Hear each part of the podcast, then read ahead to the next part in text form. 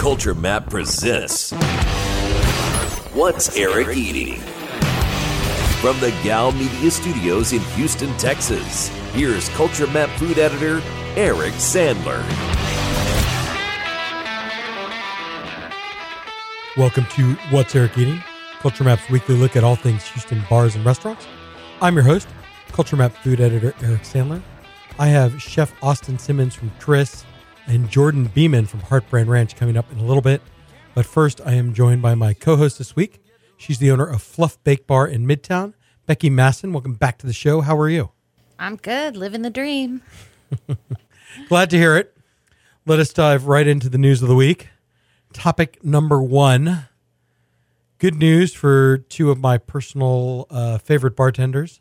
Yes. Lindsay Ray and Billy Boyd of Grand Prize are teaming up to open a new establishment in Midtown called Two-Headed Dog. And, you know, it's still kind of coming. It's going to open by the end of the month, and it's still a little bit coming together, but they they variously described it as having a seventies honky-tonk vibe and or a Grandpa's Pool Hall vibe. Grand Grand Prize Pool Hall? No, Grandpa's Pool Hall. Oh, Grandpa. Grandfather's Pool Hall. Oh, Grandpa. I got you, Grandpa. First of all, Lindsay Ray and Billy Boyd sound like they should be like Nashville country stars. They, yes. Absolutely. Um, I mean, you're, I don't think of you as a big bar goer. Are you a Grand Prize person at all? I used to be. You know Lindsay or Billy's been there forever. Billy's, Billy's been, been there, there since forever. Like the first week. Yeah, I mean, I know them because of being in industry. Sure. Um, I I feel like they've been in the bakery a couple times too. Um, but yeah, no, um, yeah. When I did go to bars, Grand Prize was. Yeah, I'm an old lady now. I know. Yeah, I have five children at the bakery. Yes, I'm uh, their mom. I clean up, I clean up after them. Yeah, um, but yeah, no, Grand Prize was it. So, I mean, I feel like anybody coming out of that environment and creating the environment that they're talking about, you know, I'll go have a drink. Yeah, and they have some plans to kind of expedite service. It's going to be relatively small inside and then have kind of a big patio. Which is so hot right now. Yeah. Not temperature, but like. Right. Patio bars in general. Yes. This will be a little more, I think this will be a little more understated than like your Holman Draft Halls and Present Companies of the world. Yes. Yeah. But, you know, so they're going to have. Which most, I think most people in our industry prefer. Yeah. Something a little tamer. Not so. Not raw. So, right. It doesn't need to have a whole bunch of neon signs on the walls. It doesn't need to have a, a Ferris wheel. Dive bars are always way more fun than like. Yeah, and Grand Prize does that. Bars. Like, Grand Prize isn't really a dive bar. No. Because it has, like, a cocktail menu and, and the environment know. Is divey. But it has a kind of a, yeah, come as you are, very welcoming, divey atmosphere. Yeah. And I think they're going to they're gonna put their spin on that, but still respect, like, making good cocktails. And they'll have some frozens, and they'll have a couple, they'll have a few draft cocktails. And if you shake in and if you stirred, but, you know, all of it's designed to be Didn't I see a bottled executed cocktail quickly. Too? Yes, a bottled cocktail that you'll be able to get Ryan in Rouse, buckets. Ryan Rouse made this bottled corpse reviver for one of the Lucky Dog dinners. It was seriously, like, the best thing I'd ever have. So I'm totally looking forward to a bottled cocktail. Yeah, and they know, obviously, they they worked for Ryan at Grand Prize. They know Ryan. Ryan's helping them out a little bit behind the scenes. I know they've. You know, Lindsay's also worked at Poison Girl for a long time, so I know, like, Scott and Don are giving her some advice. So, you know, these are these are two bartenders from, with, like, very good pedigrees. Right. And they're not going to mess this up. I don't think so. No. No. I'm excited. I am, too. And they've got good people that have multiple businesses that understand running a business behind them, like, helping them. So that's the most important. It's like, yeah, you can make great cocktails, but can you run the business? And they've so sought out people that are established and know the game and know how to put everything together. Yeah, right. I mean, Lindsay Lindsay talked about, you know, building the business in such a way that you don't just give yourself a job. Yeah. Because she already has a job, right? Mm-hmm. Um, but, you know, something that's sustainable, something you can walk away from periodically. Yes. You know, just something that's that's... You know, a business, not, you know, a, a functional business, not. Um, it's not, not like a day a, job. No. It's a twenty-four seven job. No, it's a twenty-four seven job, but but building it in a sustainable way. So, you know, yeah. like Yeah, no, no, no. That's and that's really smart, and that's impressive that they are taking those steps before it even all starts to happen. Yeah. I'm excited. Me too. Yeah. All right. Oh, and a two-pound margarita for two. Wait, what? They're going to have a, mar- like, one of their cocktails is going to be a margarita for two. Oh, my God. I'm sorry. Tequila and I broke up a long time ago. Oh, sorry. I love tequila. I'm So, all right. I won't be splitting that with you then, but I no. will find I will find someone to split that I with bet Miss Salinas would be happy to step in there. In, indeed. Yeah. And she's a she's a Midtown resident. This is going to be right in her wheelhouse. Yes. This will, This can be your after-work spot. Perfect. There you go. Two-pound margaritas with Eric every Tuesday. All right. Topic number two. Loam Agronomics has suspended its customer-facing portion of its farming operation. So this is a this is a massive farm out in Richmond, Texas. It's mm-hmm. tied to a housing development, or or was parceled out from land purchased for a housing development. Now, you know Loam. Well, anyone who's gone to the farmers market knows them as one of the mm-hmm. the booths every Saturday. They had a pretty popular C S A, community-supported agriculture program, where you could get a weekly basket of fresh produce. And then you know them because they, an affiliated company related to Loam, put on Chef Fest, which mm-hmm. was this kind of fun fall festival that's happened for the last couple of years. Yes. Let me, I mean, I know you are like maybe the wrong person. Like, buying local is not like really a priority, right? There's no local flour or. No, I mean, there. I could get from Barton Springs, but it's too a little too expensive for what we're doing. Sure.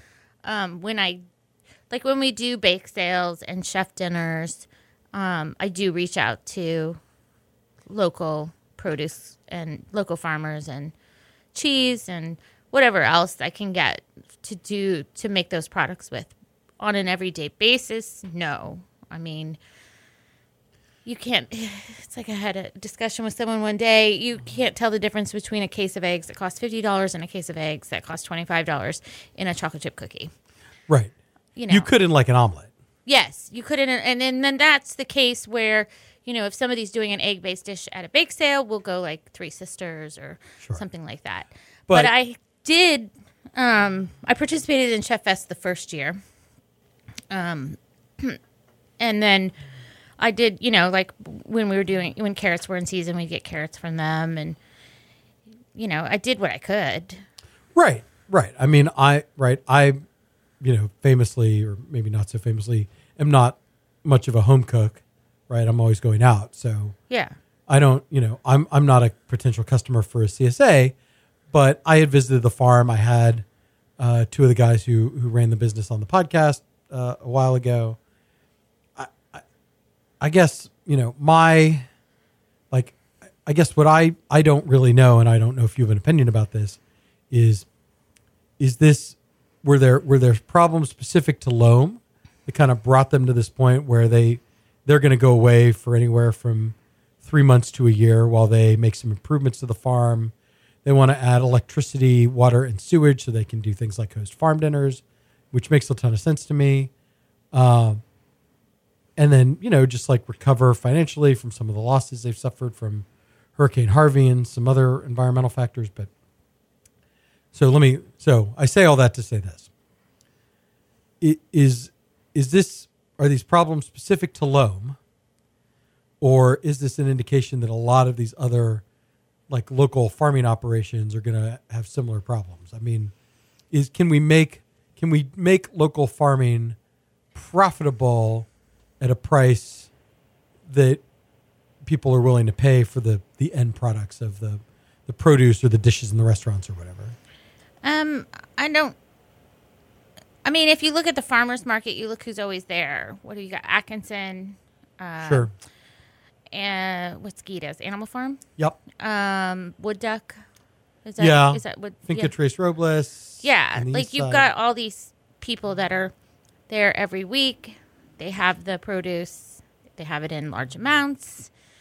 The one thing I noticed from Loam, and I would get the emails every week of what they had available, and it wasn't very much.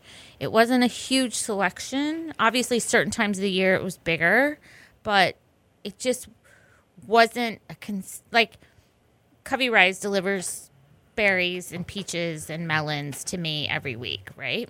Right. That's out of Louisiana, right? Yeah. yeah. I know what I'm getting. I the quality is consistent. The quality is consistent. If it's not, like, if it's a bad strawberry week, they'll be like, yo, it's a bad strawberry week. And I'll be like, oh, I'm just pickling them. It'll be fine, right? Um, they're always there Tuesday at nine a.m. Um, I don't think I've ever had them say, oh, I'm sorry, I can't deliver it because I don't have it. Um, I usually, they usually text me the day before or Sunday. Um, whereas with Loam, it was like, oh, we have carrots and, well, just because I can't remember, carrots and beets. That's it. That's all we got, right? Whereas Loam sends me a list of like fifty, or I mean, uh, Covey, Covey Rise right. sends me a list of like fifty things. And the same thing with Atkinson. Um, we get, you know, we'll go there, and get, it's hard for me to go to the farmer's market on Saturday mornings because of bake sales. But when I really, when I do, you know, it's during strawberry season. So it's, they didn't have a lot to choose from. And I think that's a huge problem. And maybe led to the issues with the C S A. I mean, I would feel like if I'm a C S A customer, I want a selection of more than like two vegetables in my de- delivery every week.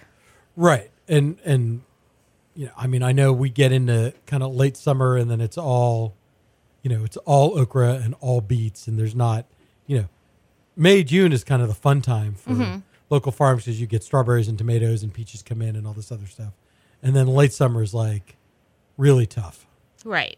So in some ways, suspending operations now kind of makes sense because this is this is the time when, you know, nobody wants local produce or local produce is is more limited. Right. But if I am signing up for a C S A program and I have a family of four that I cook for every week and I'm relying on... This right. There's only variety. So many times you're going to get the family to eat beets. Exactly. So that could be one of the issues you're looking at is there's not a great selection. They, I know they were having like issues before even announced. Like this was what, when was the first Chef Fest? Two years ago? Yeah, two years ago. You know, even then it was like, oh, we have carrots and beets and I don't know, potatoes. I don't know. Right. And you could tell because when you went to Chef Fest, like all the dishes had carrots in them. Everything had carrots. Yeah. So it was, it was interesting. Um, but it, I, I really do wish them the best and hope that they do figure it out because it is nice to be able to have a farm so close to us. And be yeah, able and to- I think it's valuable to be able to, you know, as a consumer, to be able to go to the farm and see it, right? Yeah. And see the produce growing and, and like, know that it's being done in the right to, way. Uh, whatchamacallit, pick strawberries or blueberries. Anyways, but it's... The- Froberg, right? Froberg, yeah. Like... How cool is that? I just, it was like um, Marco from Dolce Neve just posted a post. Went to Fredericksburg, got some peaches, came back, peeled mm-hmm. and made the sorbet. Four hours later, serving peach sorbet. Like, how freaking amazing is that? Right. That's the, that's when local produce is right. Like, that's living the dream, right? You yeah. get you get the freshest possible stuff. You know that it's made to a certain standard and, and it's not being, you know, it's not a week old, trucked in and sprayed with whatever chemicals to keep it fresh from California. Exactly. All right. Topic number three, California sandwich shop Mendocino Farms has set the opening date for the first of their four Houston locations. Four? It, yeah. It will. Uh, we'll get to that. It will arrive in Rice Village on July eighteenth. Uh, you go to California some, so I was actually just wondering if you'd ever been there. I've been to like California like twice. Okay. I just happened, the last trip happened to be all over California. Uh, no, I haven't ever been there, and it's probably, I probably won't ever go here. You won't go to Mendocino Farms? Probably not. Why not? I don't, that's not a, this, this is like not a sandwich. Like, that's just some, you know, highfalutin California wannabe. Fancy. But people bitch to me all the time that there's no good sandwiches. Because there in aren't any. There aren't any good sandwiches. Don't you dare say East, East Hampton Sa- Sandwich Company. I had one of those. It was terrible. And I'm probably, I'm sorry for saying that, but it was. Mm. Um, like, okay, I'm just going to say it. That fried bologna sandwich from Turkey and the Wolf at Canada Day at Rial was amazing. Okay. What made that amazing, and what, like, what are you looking for in a successful sandwich? Okay. There's that one in particular. There was, like, no fuss, right? I mean, the fanciest thing on there, I think, is the Duke's mayonnaise. Right. Right? There's potato chips on it. There's lettuce. There's fried bologna. There's American fromage, as he calls it. They had good bread. Um, it just, it was no, there, there's nothing snotty about it, right? It's just a good sandwich. When I think of a sandwich, so I used to live in Dallas, right? And there's the Great Outdoors. And they had a sandwich, I think it's called the Great Outdoorsman, right? And it just had all the meats on it. Lettuce, which they put oil and vinegar, you know, the green spices. Like, that's a sandwich.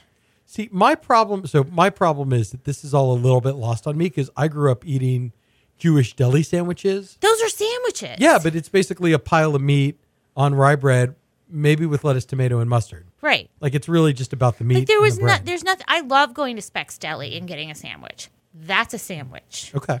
Like, avocado schmear and heirloom tomatoes with a, you know, balsamic vinaigrette and farm forged goat cheese. And I mean, you know, get over yourself. That's not a sandwich. People are excited. I mean, people are excited about this place. It's backed by, so the reason they're opening for them is because they have, have Whole Foods. Investment money from Whole Foods. Yeah. So Rice Village is first. Amazon, right? Yeah, right. Well, it was, I think Whole Foods made the investment before they got bought by Amazon. But yes. Um, Rice Village is first, Uptown Park is next, then and there's perf- downtown, and then the Heights. I think all of those places, but the Heights is perfect. Yeah, it'll do. I mean, it'll do a banging lunch business in all of those spots. Yeah, downtown will probably love it. Oh, for sure. It's something new. Yeah. They're probably dying for something. It's in the same, and it's in the same building as Prelude Coffee and Tea, which I think is six oh nine Main. Okay. So kind of like right in the heart of the C B D, like on the tunnel. There you go. Easy lunch access, yada, yada, yada. Yeah. It's probably um, a lighter lunch than, let's say, Tree Birds. Everything is a lighter lunch than Tree Birds. Like, I love Tree Birds. When oh I God, go downtown, if I'm downtown at lunchtime, that is definitely on the I haven't had Tree Birds since I worked at the Alden because it was right across the street in that yeah, church. I miss when the culture map, the, one of the only detriments to the culture map office not being downtown anymore. Tree Birds. Is that I can't go to Tree Birds anymore. I can't go to Tree Birds, and I can't go to Duzo for dumplings. I mean, that chicken fried chicken. Just the freaking shrimp étouffée with a piece of cornbread and that diner cake. Yeah, so good. All right. All of it. We, we have, have lost the plot. We have. Um, all right, so. I'll, no, go, I'll go try it once. Okay. I won't be a naysayer right off the bat, but it's not a sandwich. You know you know what I'm trying to say? No, I really don't. Like, y- it's, you it's eating. It's meat and toppings between bread. How is it not a sandwich? It's all fancy. You don't have to be fancy to make a sandwich. People want that. Okay. Well, then more power to them. Okay. It's not my kind of sandwich. Fair enough. I mean, I am completely happy with a sandwich from Specs Deli. I mean, I get my, you know, I had Kenny and Ziggy's for dinner a couple of nights ago. This is my, there you, you go. know, give me a give me a pastrami. I eat pastrami peanut butter and jelly sandwiches all the time. And I am not fan. I mean, I am particular about my peanut butter and my jelly, but that's a sandwich. All right. Yeah, but nobody's going to pay money for a P B and J. I would. All right. There you go, entrepreneurs of entrepreneurs of Houston. There you go. All right. That does it for the news of the week. We'll be right back with our restaurant of the week. Stick around. It's not a sandwich. You're listening to What's Eric Eating? Uh, Becky, for our restaurant of the week, we're going to talk about Taste Bar and Kitchen. This is one of your new neighbors in Midtown. It replaced Sterling House on Bagby, just north of where Westheimer becomes Elgin. I could have walked. You, It's really hot outside. I would yeah, not recommend walking. That's what. That's why I didn't. Uh, I probably should have Ubered because that valet. Yeah. Chef Chef Don, uh, you know, I think it's Bowie, but it could be Bowie. I think it is Bowie, but it does look, it looks like Bowie. Yeah. Yeah. This is like, yeah. Anyway, uh, Chef Don is a, uh, he's been around for a little while. He, he was on the, opening crew for that hot second when Sweetie Pie's, the uh, soul food restaurant, thought they were going to open in Houston. Yeah. And then he was the opening chef at Flower Child before he went off on his own. Who was Flower Child? Flower Child is part of uh, Fox Restaurants. They're in Uptown Park. That's right. Healthy eating. There's now one in the Woodlands. Yeah. Bowls, you know, plates. They'll fit in perfect with Mendocino Farms. They it's it's it's it's lighter and brighter in Uptown Park these days. oh, we haven't sorry. even we didn't even talk about uh, the changes at McCormick and Schmick's, and we're not going to. We're going to talk about yep. Taste Bar and Kitchen. So the the basic conceit of the restaurant, for anyone who hasn't heard of this, is that it's chick is like variations on chicken and waffles. Yeah. So, with all that said, what did you what did you think of Taste? Um, well, you made a reservation. I did. Uh, and I think we waited twenty minutes. fifteen, yeah. fifteen, twenty minutes for the table. Yeah. Uh, and then we got seated upstairs in the bar area. Where, where they were having an alumni happy hour for uh, a group of uh, Aggies. Uh, very, Aggie very loud Aggies. It was very, like, the waiter, the manager, you and I, everyone was screaming so we could hear each other. Yeah. It was not... Not an ideal environment for Not me. Very pleasant. It was almost like I'd rather just sit here and be quiet than try and yell at you. Um, the, we didn't text each other, the conversation, but it, oh, the, it almost we didn't even think that. of that. My God. That would have been kind of genius. Um, it's it's tight quarters up there. Uh, but um, the manager was super nice, and I think you got spotted. I think I did. I, yeah. I wasn't... I wasn't really sure whether or not I was going to get spotted, and then, you know, obviously, if if the manager, uh, he made if, quite if, a little fuss. He made a little bit of a fuss, and then Chef Don, like I know Chef Don, I've interviewed him before. We judged a cooking uh, chef nice competition guy. once before, so he came over. So it, at some yeah. point, we were definitely spotted. Yeah, he's um, really really nice guy. Um, yeah, has has a love for Joey Victorian. Shout out. Um, but the service was service was good. The, service the server was, was enthusiastic. She was way enthusiastic. Knew the cute. menu, yeah. had good recommendations. I mean, mm-hmm. well, she tried to upsell us on a twenty-five dollars order of lamb chops, but yeah, other yeah. than that, no. uh, but but knew the menu. You know, I thought I thought that was all that was all pretty on spec. Yeah, I think the food was good. I was pleasantly like, if you tell me there's a chicken and waffle restaurant, I automatically. You think it's think gimmicky. that it's going to be gimmicky, and it wasn't. No, it wasn't. We had you had a General Tso's chicken uh-huh. and waffle, and, and the General Tso's chicken had that right kind of sweet and sour yeah. thing. Yeah, mm-hmm. Waffle was cooked nicely, crispy on the edges, fluffy in the middle. Very much so. Super cute too. Little like yeah, little mini waffles. Silver dollar, but like th- like an inch high. Yeah, at least. Yeah, no, no, and the mac. And, we had the Gouda. Bacon, mac and cheese, which was tasty. Yeah, I would I would get that again. I had shrimp and grits. The grits were nice and creamy. They yeah, the portion was huge. There were it was twenty-one dollars, and there were six or seven really good sized shrimp in there. I feel I'm comfortable with that. Yeah, huge I, portion of grits. They have, um, I had you had a cocktail. Would you have that? Yeah, I had a spicy paloma that was like dusted with. It tasted like it reminded me of.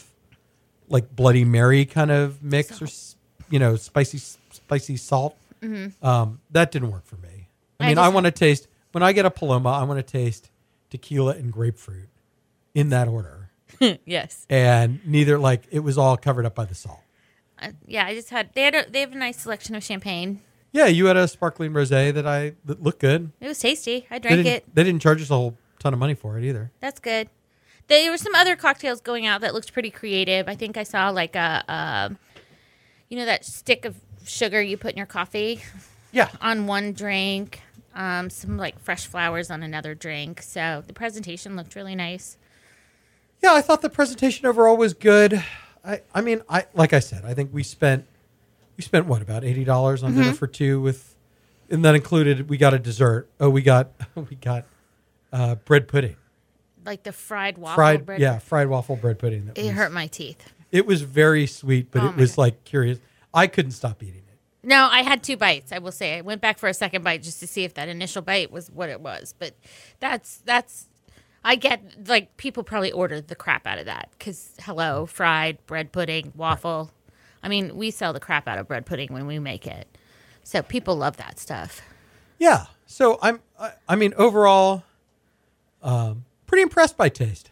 I would. I'd like to go and sit downstairs. I or, would definitely request sitting downstairs. Or in the fall, sit outside. Yeah, they have a really nice patio, uh, first floor and second floor. Yes. And yeah. those would be better when it's not so hot out. Right. T Vs for sports. Yeah. You were teaching me the finer points of poker. Oh, that's right. Yeah, they had a, a poker broadcast on. Yes. Yeah. No, I mean, I would definitely like to go back. I definitely, um, I think, I mean, when I'm in the mood for chicken and waffles, it'll be a good fill in there. Um, it wasn't pretentious. It was just delicious. Um, I think the chef has done like pretty smart things with the menu. Um, he has some baller choices like lobster, fried fried chicken, lobster waffle, something like that. Um, there's a vegan waffle. Uh, yeah, which is pretty impressive considering vegan. You would expect that it would need to be made with at least eggs, right? You would make a waffle with. Right. I think you can, well, these days you can use um, aquafaba. I learned that out. Okay. Don't tell anybody. I made some vegan cookies the other day. How dare you? Yeah, I know.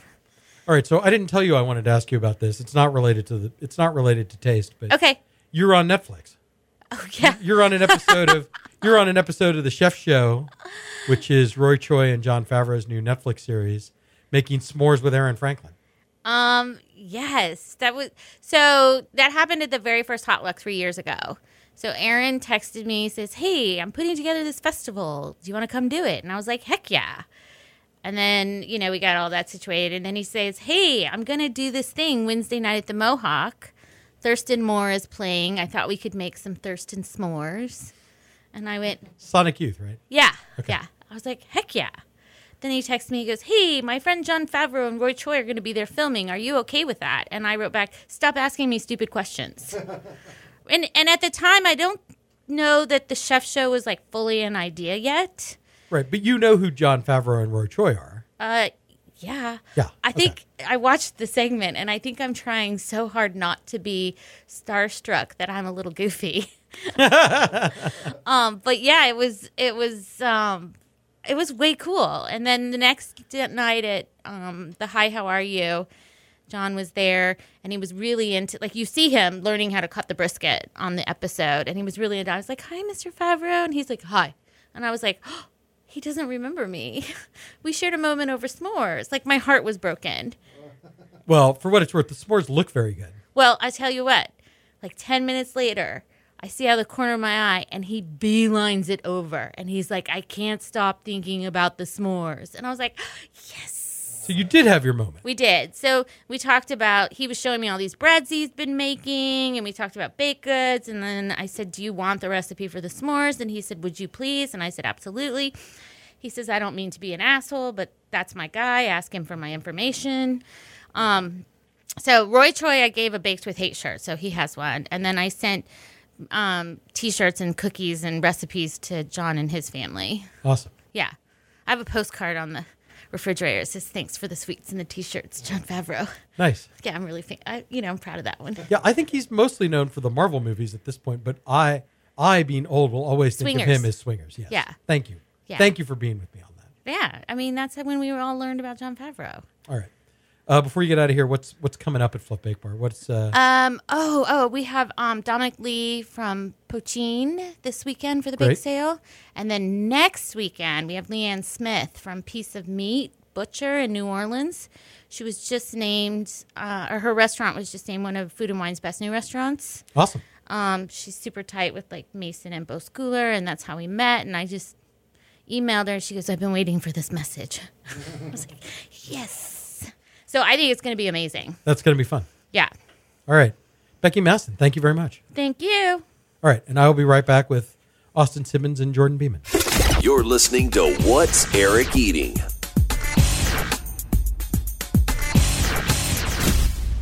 I'm joined this week by Chef Austin Simmons of Tris in the Woodlands and Jordan Beeman of Heartbrand Ranch. Gentlemen, let me introduce you separately so that people can hear your voices. Austin, welcome back to the show. How are you? Good, sir. Thanks for having me, Eric. Jordan, welcome. Thank you. Glad to be here. Thanks for coming. Austin, let me start with you. It's been not quite a year since you turned Hubble and Hudson Bistro into Tris. Uh, it's a it's a simple question with a complicated answer. How's it going? You know, we're we're pretty blessed, Eric. We we put together the right team. I think we have the right concept, and uh, it's been super well received. We've had a really busy year. Um, you know, we close Sundays and Mondays, and are only open uh, five days a week now, so Tuesday through Saturday. Um, and we've we've been way on top of last year. Only open five days instead of seven. Um, so. It's been interesting to, to cram all that into five days, uh, but we're blessed, and it's been really well received. And thanks to some great partners like Jordan, uh, I think we're doing some really cool stuff up north. Yeah, so let's let's talk about that. I mean, how did Jordan? I guess why don't I start with you? I mean, because you guys have introduced a new, right? You sell Akaushi cattle. I think people are people may be familiar with that brand name. The the it's a Well, I, I should ask you to define it. It's a, it's a, it's an Angus Wagyu hybrid. Is that correct?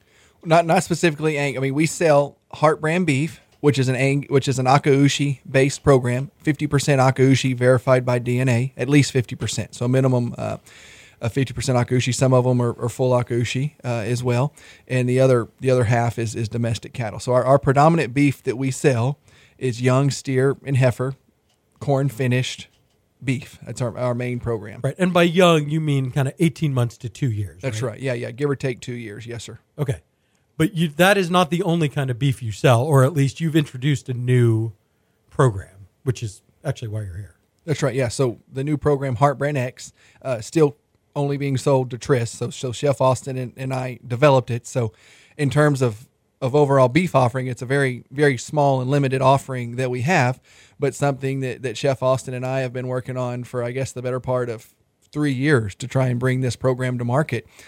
And, uh, and I've actually been blown away by the response that the, uh, that his customers have had to the product and, and how well Chef has, has done with it. Right. So we should define what HeartBrand X is. So instead of cows that are about two years old, these cows are ten years old. That's right. These cows live to about ten years of age. So so HeartBrand X is, is mature cows, cows that have lived their life out on the pasture that have been our breeding cows. So we, we've taken these these cows and, and basically repurposed them again at their end of their life to turn them into to some of the best beef eating experience possible, something that, you know, at Tris diners have, have come to really love.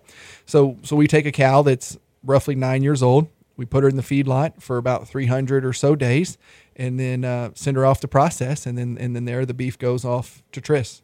All right, so before you introduced HeartBrand X, what happened to these cows that were kind of getting to the end of their yeah, before, life as breeders? Yeah, typically a uh, a cow that's at its end of a breeding life goes on for hamburger meat. They they go into just the regular commodity beef supply, and then predominantly most of the animal gets turned into, into hamburger meat. So so Chef really saw that even even more than I did, just the, the ability to take these cows and, and add a whole nother step and, and a highlight to their life of, of how they've given us so given back so much to us, and then, and then being able to highlight them at, at the restaurant has been really fulfilling for us. All right. So Austin, let me, let me, let me bring this back to you then.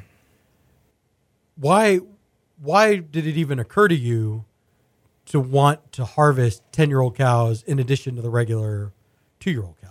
So in two thousand fifteen, I was watching Steak Revolution on Netflix, and uh, I mean, just to be honest, and, and the best steak in the world was coming out of Spain from a fifteen-year-old uh, a bull. Uh, the guy was talking about how he slow feeds them out different grasses and grains over the years, and then he harvests them and cave, cave ages them. And I always, it always in the back of my mind, okay, this French guy saying that this steak in Spain is better than A five from Kobe. I've been serving A five since I graduated culinary school, you know, and, and, and I always thought that was the one of the best steaks you can you can buy in the world. So it really intrigued me. Um, and then I got to thinking about it. Okay, what's the next evolution in beef? Here we have all these steakhouses, and okay, we can build a new steakhouse. We can we can we can serve a different mac and cheese or a different potato and add lobster. But what what is the next evolution in the beef business? And, uh, you know, it's, I got to talking with Jordan about it. And I said, hey, look, if we could raise an older animal in the States, this isn't commonly done here. I think this would be very different and very interesting. What I didn't know at that time and what I do know now is why are those animals being in ground beef programs?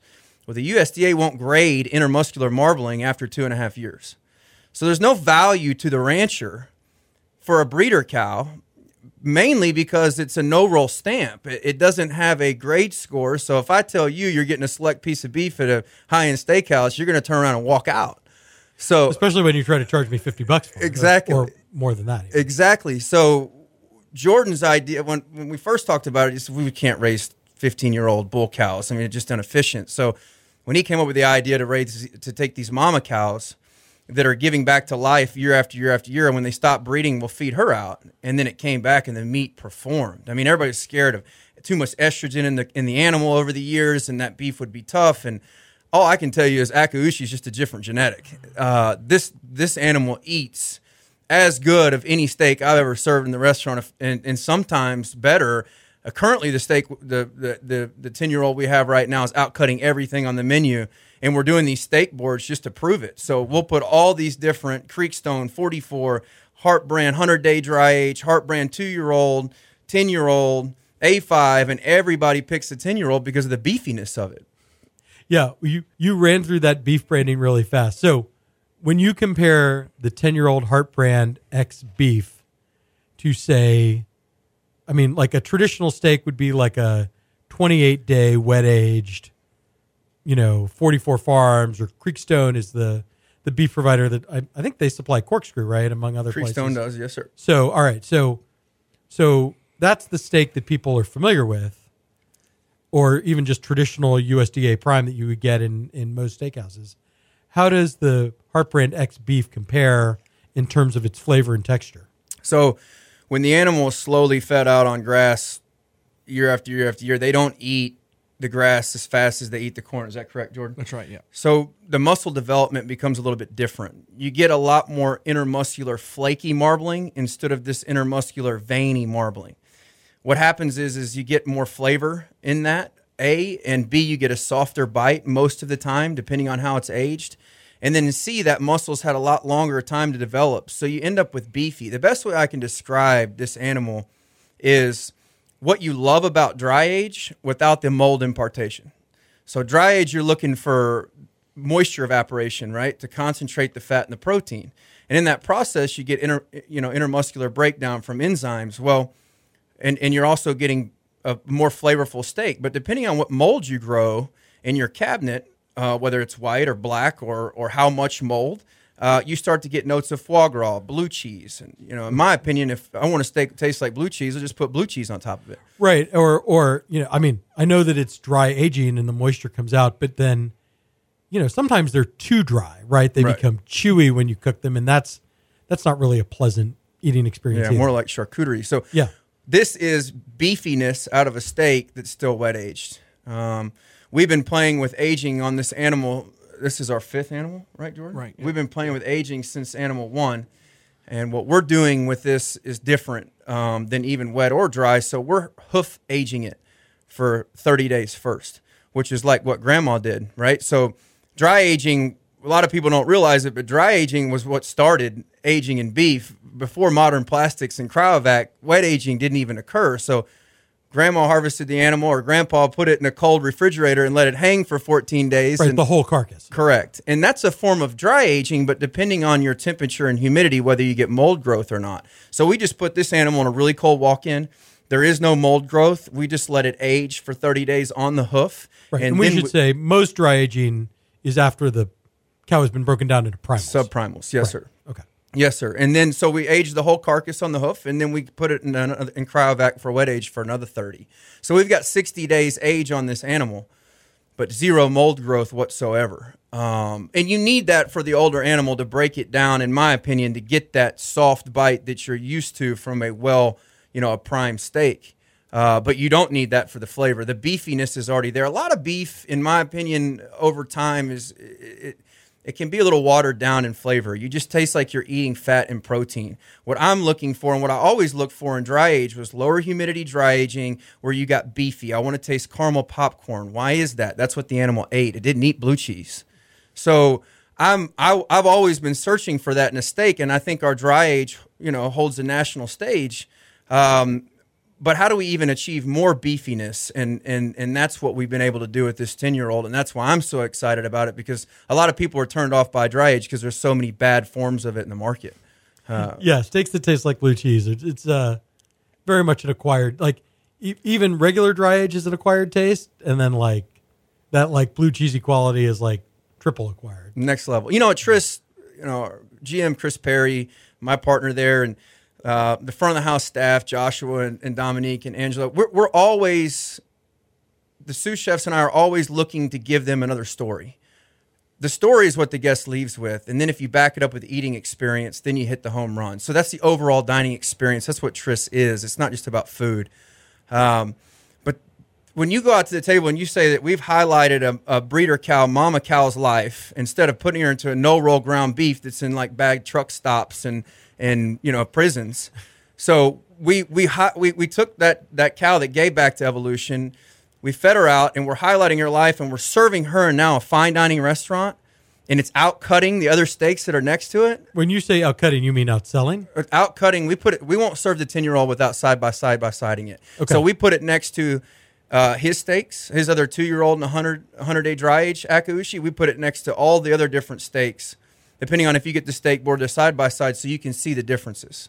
I want to make sure every time someone eats a ten-year-old, they have something to compare it to. Um, and when I say it, it, it's the one that's chosen. We always go back to the table. Hey, what's your feedback? What do you think? And I would say eighty percent of the time they pick the ten-year-old. Okay, so, so Jordan, let me.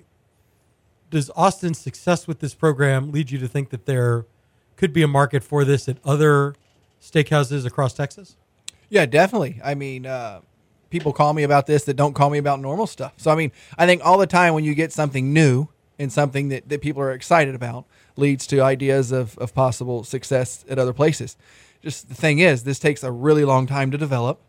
You know, you can't make more next month. You know, not even... Right, this is like trying to age whiskey, right? That, like if you... You don't, exactly you don't right. have it. If it's not in the barrel already, it ain't going to be ready. That's exactly right. So it's a very, very slow process. And, uh, and you know, Chef has so much that, that he that his needs are going forward. So it's going to be a real slow process before anybody else comes out with, with large volumes of this of this product. But yeah, yeah it, I mean, how how do you want to kind of see this program grow, I guess? Yeah, I, I think somewhat the consumers will tell us that as well. But but if, if consumers continue to demand this program and continue to ask for it, I'd like to continue to get the consumer what they want. I mean, that, that's my ultimate satisfaction in selling beef, is to provide the best beef eating experience possible.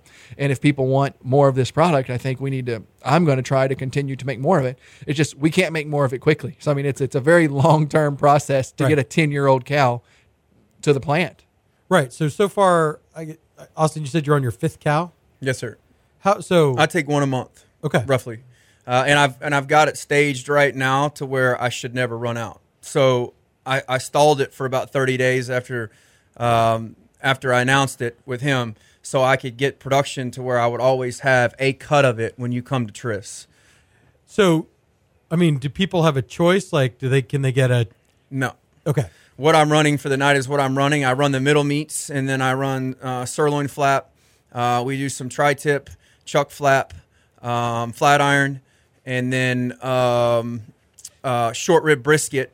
Uh, me and Mister Will Buckman at Corkscrew have been playing around with, which is something else to talk about. Yeah, I was going to say, can you can you smoke a ten-year-old brisket? You can. You absolutely can. Um, it's different. It takes heat different. Um, so...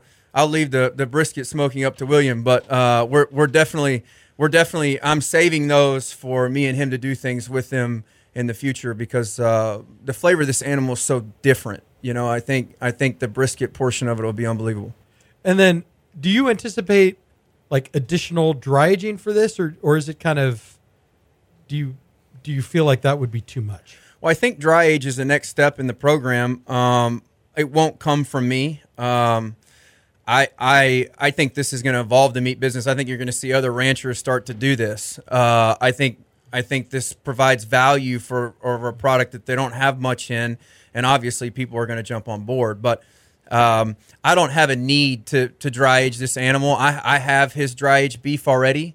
I think this animal is uh, just really, really good on its own. And I don't want to scare people off with dry age, because I am finding as as we go into, you know, the steak business evolves, people are ordering more wet aged steaks than dry aged in my business. I know that doesn't happen in everybody's, but five years ago, that's all I sold. Now it's very different. Five years ago, you only sold dry aged, mostly. Yeah, I mean, there are obviously there are steakhouses that only serve or primarily serve dry aged beef, right? Um, that have, you know, they dry age basically everything that comes in, other than fillets, because who cares? Like, yeah, it doesn't help the fillet really, right? Um, are you hearing from other chefs? I mean, you got some you got some love from Daniel Vaughn in Texas Monthly for this already. Um, did that like inspire other chefs to contact you and ask you about it? Yeah, a lot of people are. Um, but Eric, it's kind of hard for people to wrap their brain around it. They think ten-year-old means ten-year aged. They think this is a new form of dry aging, you know, and it's not just three thousand day dry age. It's just, it's not just chefs. It's the general that it was really hard for us to get this story out because people don't comprehend uh, what ten-year-old animal means, and they don't really know how the beef evolves in the process. So a lot of people don't even know that animals are taking it two years. So the more I explain it, the more people are like, oh my goodness, this is awesome. Uh, but you have to give them the full story or they don't understand. Yeah. I mean, how hard has it been to kind of educate your customers about what you're doing? Because I think, I think you're right. I don't think people know very much about how old a cow is when it's harvested. Yeah, it's been it's been interesting. The front of the house has their work cut out for them, but it gives them a talking point. It gives them something different in the beef business that, ha- I mean, it hasn't changed in years, right? I mean, you can have dry age or wet age, and here are the different cuts off the animal. Um, so we're we're currently serving all the ten-year-old in our in our beef in our ground beef now. So all of our burgers coming out of the kitchen are this animal as well. Uh, I haven't even announced that today. I, I really I haven't. We haven't been telling the customer that. Uh, but we're grinding it all in house. I use the beef tallow that I get off this animal. I have we're working on our own grind. Um, we're really close to it being what I think is the best grind I've ever put out. Um, but we're we're more focused on using the whole animal, giving back to the industry, helping Jordan use something or take this animal and get more value out of it, and then let people know that you know these animals do exist and and they have a great eating experience. Yeah, and Jordan, let me just.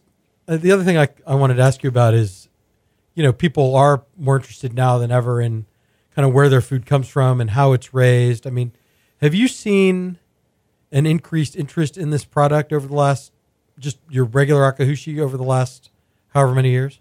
Our regular Heartbrand program? Yeah. Yeah, our, our regular Heartbrand bro- program grows, has been growing extremely well, you know, kind of twenty, twenty-five percent year over year. So I think that's a, a huge benefit, you know, as storied beef grows and as people want to know where their product comes, I think just the overall Heartbrand program as a whole has huge benefit from that.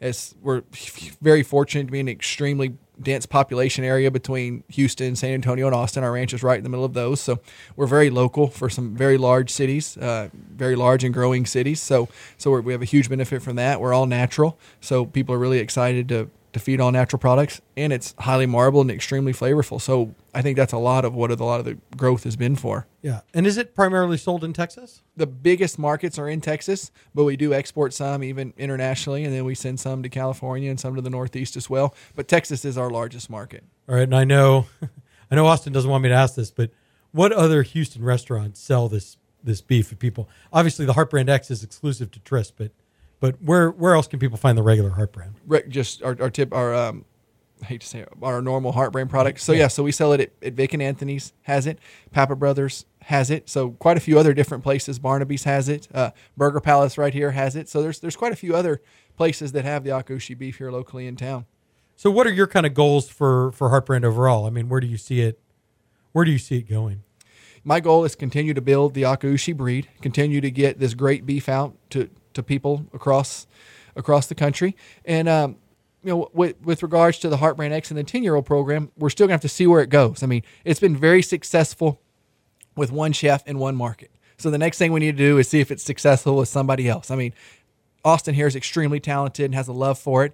We just have to make sure that somebody else can have that same success with it. So so I think, you know, we'll try and find somewhere else, somewhere outside of, of the Houston area to try and see if they have interest with the product and see if where it continues to grow.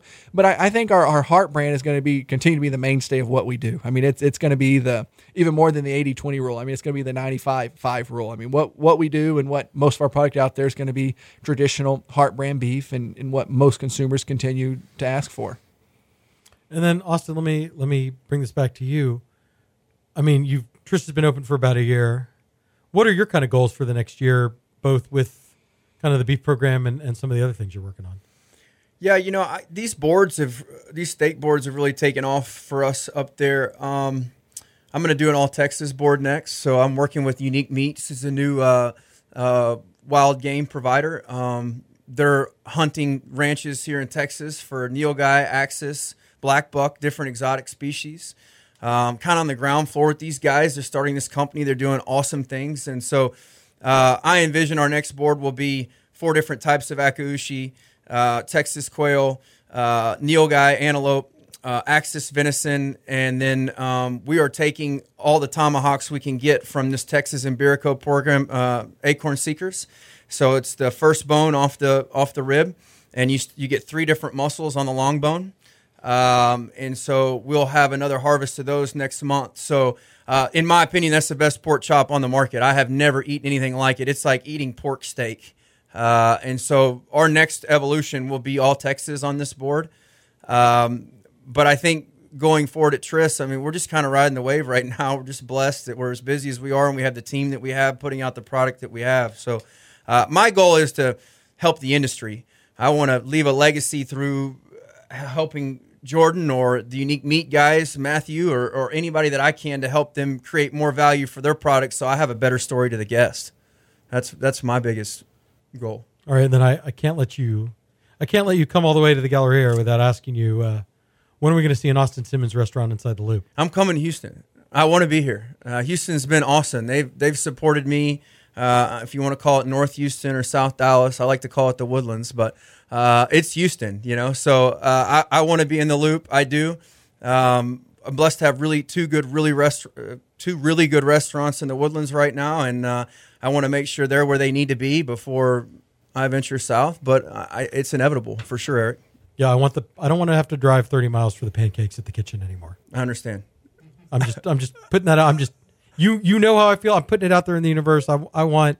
I want to drive five miles for the pancakes. The new pancakes that are coming out two weeks from now, you're you're not going to want to drive thirty miles for either.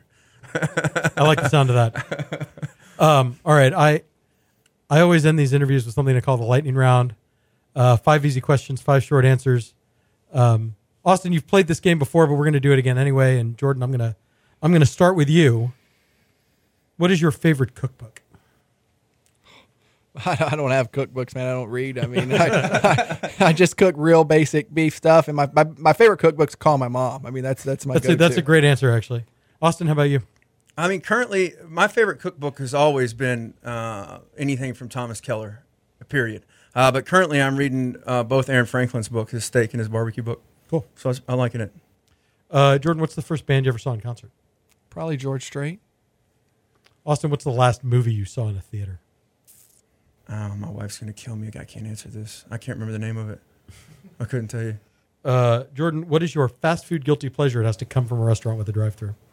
Oh, McDonald's. Quarter pounder with fries. Really? Yeah, I like McDonald's. They got ten-year-old yet? No, you they can't don't. Go there. But hey, it's fresh now. It's, Austin, how about you? Favorite drive-through, man, it's still Taco Bell. I mean, it's still same same as last time. Jordan, who's your favorite Houston sports figure, past or present? So I don't watch Houston news. We watch San Antonio where we come from. Oh no! But all right. Have so to who's say, your favorite Spur? Oh, of Tim, all Dun- time? Tim Duncan. Austin, you grew up in Dallas. Who's your favorite Cowboy of all time? Uh, Troy Aikman, for sure. And then finally, Jordan, when you go to a pizza place for the first time, what is your go-to pizza order to to gauge whether it's a good pizza restaurant? Meat lovers with extra cheese, add add mushrooms, and add uh, onions. Austin, how about you? Oh, man, I like I like just cheese pizza if I'm trying to judge the best pizza. Just just give me cheese and your sauce and your crust. Jordan, give us the website for Heartbrand Ranch. How can people follow you guys? Yes, sir. Yeah, w w w dot heartbrand beef dot com.